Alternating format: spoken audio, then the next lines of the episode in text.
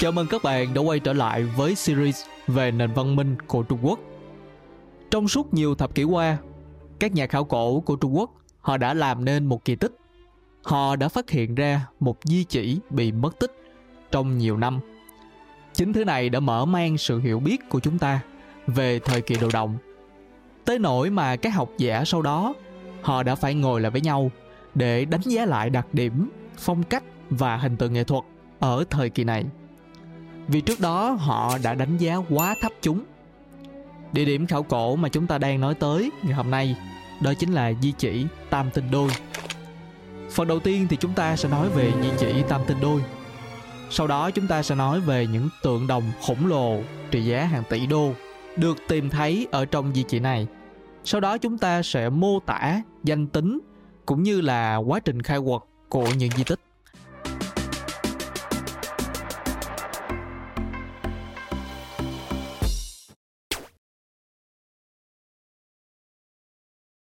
Tam tinh đôi hay còn gọi là gò ba sao, trong tiếng Anh là San Sindun hay là Three Star Mount vào năm 1986 trong khi mà các nhà khảo cổ đang khai quật tại Tam Tinh Đôi gần thành đô ở phía tây nam của Trung Quốc họ đã vô tình đào trúng những cái hố chứa kho tàng.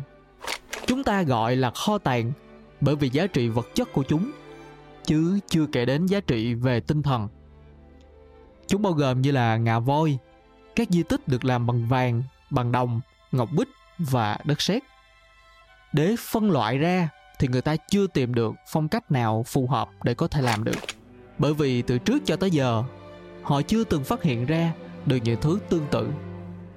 Những di tích này là minh chứng cho sự tồn tại của một vương quốc cực kỳ thịnh vượng và biệt lập cùng thời với triều đại nhà Thương rất nổi tiếng ở An Dương, miền Bắc của Trung Quốc. Khi các nhà khảo cổ xem xét các hiện vật, họ đã phát hiện ra rằng phong cách nghệ thuật và hình tượng của chúng hoàn toàn khác với những tác phẩm cùng thời điểm ở nhà Thương. Cho nên họ buộc phải một lần nữa đánh giá lại quan điểm của mình về đặc điểm nghệ thuật của thời kỳ đầu đồng tại Trung Quốc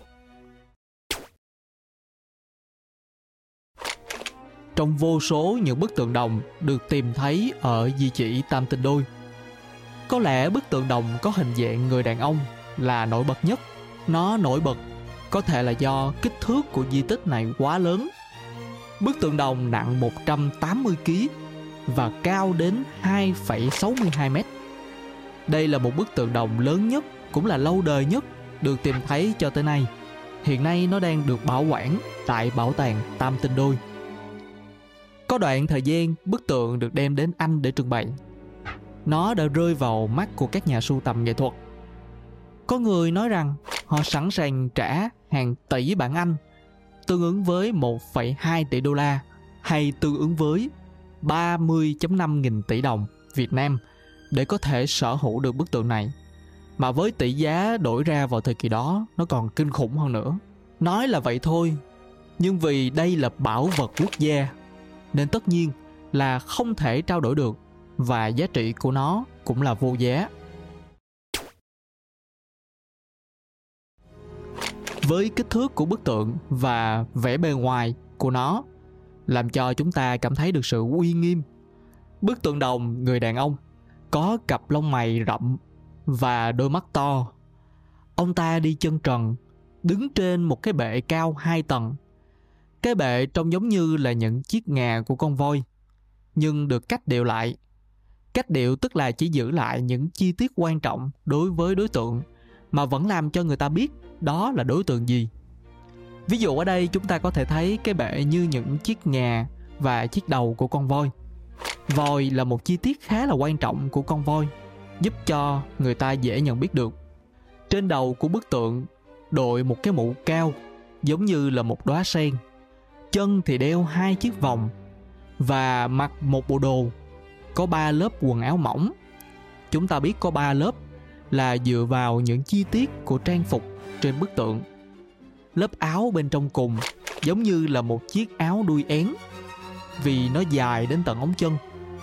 Lớp áo ở giữa lại ngắn hơn, chỉ dài đến đầu gối, trong khi lớp áo ngoài cùng chỉ dài đến phần rốn trên quần áo lại có những hoa văn cầu kỳ. Dáng đứng của bức tượng sống động, như thể là nó đang thực hiện một hành động gì đó. Cánh tay nâng lên, làm cho bức tượng cảm giác thon gọn, nhẹ nhàng hơn. Nhưng, từ phần dưới cổ, tự dưng hai cánh tay đưa ra hai phía, cảm giác rất đột ngột. Kích thước của cánh tay cũng to bất thường nhưng đó vẫn chưa là gì nếu mà chúng ta nhìn vào bàn tay của bức tượng. Kích thước của bàn tay là quá lớn so với tổng thể. Nhìn vào bàn tay, chúng ta có thể đoán được giống như là bức tượng đang cầm một vật gì đó. Rất có thể là ngà voi. Vì gần đó có một số cái hố khác, trong đó chứa rất nhiều ngà voi. Nếu ngoại hình của bức tượng này có gì đó giống với thời kỳ đồ đồng của nhà thương thì chỉ có cách trang trí hình xoắn ốc và những đường cong nhọn giống như là cái móc, là giống với nhà thương. Vậy danh tính người đàn ông bí ẩn này là ai? Ông ta có liên quan tới những thế lực nào? Dựa trên hình dáng thẳng đứng và quần áo tinh tế của bức tượng, chúng ta có thể phỏng đoán ông là một trong những người quan trọng ở thời cổ đại để có thể đứng thẳng người, nhìn lên và có quần áo để mặc, mà còn được đúc tượng đồng, thì đây đâu thể là một người bình thường được. Tuy danh tính của bức tượng chưa được xác định, nhưng mà người ta có hai giả thuyết được đưa ra.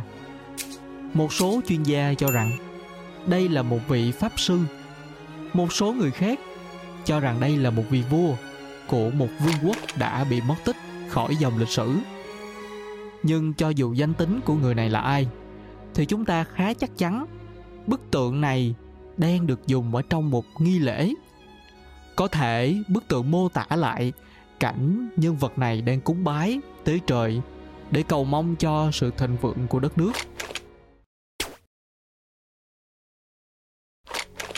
Vào tháng 3 năm 1934, người đứng đầu của thành phố Quảng Hán đã mời người phụ trách bảo tàng đại học phía Tây của Trung Quốc, nay là Đại học Tứ Xuyên, và giáo sư người Mỹ David Graham đến để khai quật. Đây là lần đầu tiên mà người ta chính thức khai quật tam tinh đôi. Nhưng ở thời đó, người Trung Quốc vẫn đang có chiến tranh. Giữa cuộc hỗn chiến, họ đã không làm được gì nhiều cho công cuộc khai quật nên cuộc khai quật chỉ diễn ra hơn 10 ngày. Tuy nhiên, đã có hơn 600 hiện vật được phát hiện ở trong thời gian này. Mãi đến 50 năm sau, vào tháng 7 năm 1986, có hai công nhân đang làm việc tại nhà máy gạch Lansing số 2 của Trung Quốc. Họ đã vô tình tìm thấy một hiện vật ngọc bích. Sau khi nhận được tin tức, các nhà khảo cổ đã lao đến ngay hiện trường nơi mà họ lao đến còn được xem là một hố thiên đầu tiên chỉ sau một tháng, bức tượng đồng được khai quật trong hố thiên. Nhưng lúc người ta khai quật, người ta lấy nó lên. Nó không có hình dáng giống như là bây giờ chúng ta thấy, mà nó đã bị vỡ ra từng mảnh nhỏ. Lý do mà làm cho bức tượng bị vỡ ra, chúng ta cũng không biết được. Có thể là do thời gian quá lâu, cũng có thể là do chiến tranh, cũng có thể là do có những người họ muốn cất giữ bức tượng này nhưng mà trong quá trình cất giữ đã xảy ra những va chạm cho nên bức tượng đồng bị vỡ ra thành từng mảnh nhỏ sau đó một nhóm chuyên gia gồm 7 người của Bảo tàng Quốc gia Trung Quốc đã đến và phục hồi lại bức tượng. Họ quyết định áp dụng phương pháp hàn và hàn cứng để có thể ghép các mảnh này lại với nhau. Sau bao nhiêu nỗ lực, cuối cùng bức tượng đã đứng dậy trong tư thế uy nghiêm như chúng ta thấy. Nhưng họ cũng đã phát hiện ra đã thiếu một mảnh ở trên bức tượng. Các chuyên gia đã tìm cách sao chép mảnh vỡ đó rồi sơn lại cùng màu, sau đó ghép lên bức tượng. Điểm đặc biệt là của mảnh sao chép này không có hoa văn tương tự như phần còn lại của bức tượng. Lý do là họ muốn cần phải để lại những dấu tích lịch sử và không cần phải che đậy hay là phù phép lên những thứ đã xảy ra. Tuy nhiên, một phép lạ đã xảy ra chỉ 6 năm sau đó, vào năm 1993, người ta đã thực hiện và hoàn thành sửa chữa di tích văn hóa Tam Tinh Đôi. Họ vô tình tìm thấy một mảnh kim loại bằng đồng. Kỳ diệu làm sao, đây cũng chính là phần còn thiếu của bức tường đồng. Cuối cùng thì cổ vật cũng đã được hoàn thiện. Đây chính là bảo vật quốc gia của Trung Quốc, hiện đang được trưng bày tại Bảo tàng Tam Tinh Đôi ở tỉnh Tứ Xuyên. Đây cũng là toàn bộ nội dung của video lần này. Nếu bạn cảm thấy thích những video về khảo cổ và nền văn minh thì hãy nhấn đăng ký kênh và chia sẻ video này cho bạn bè của mình biết.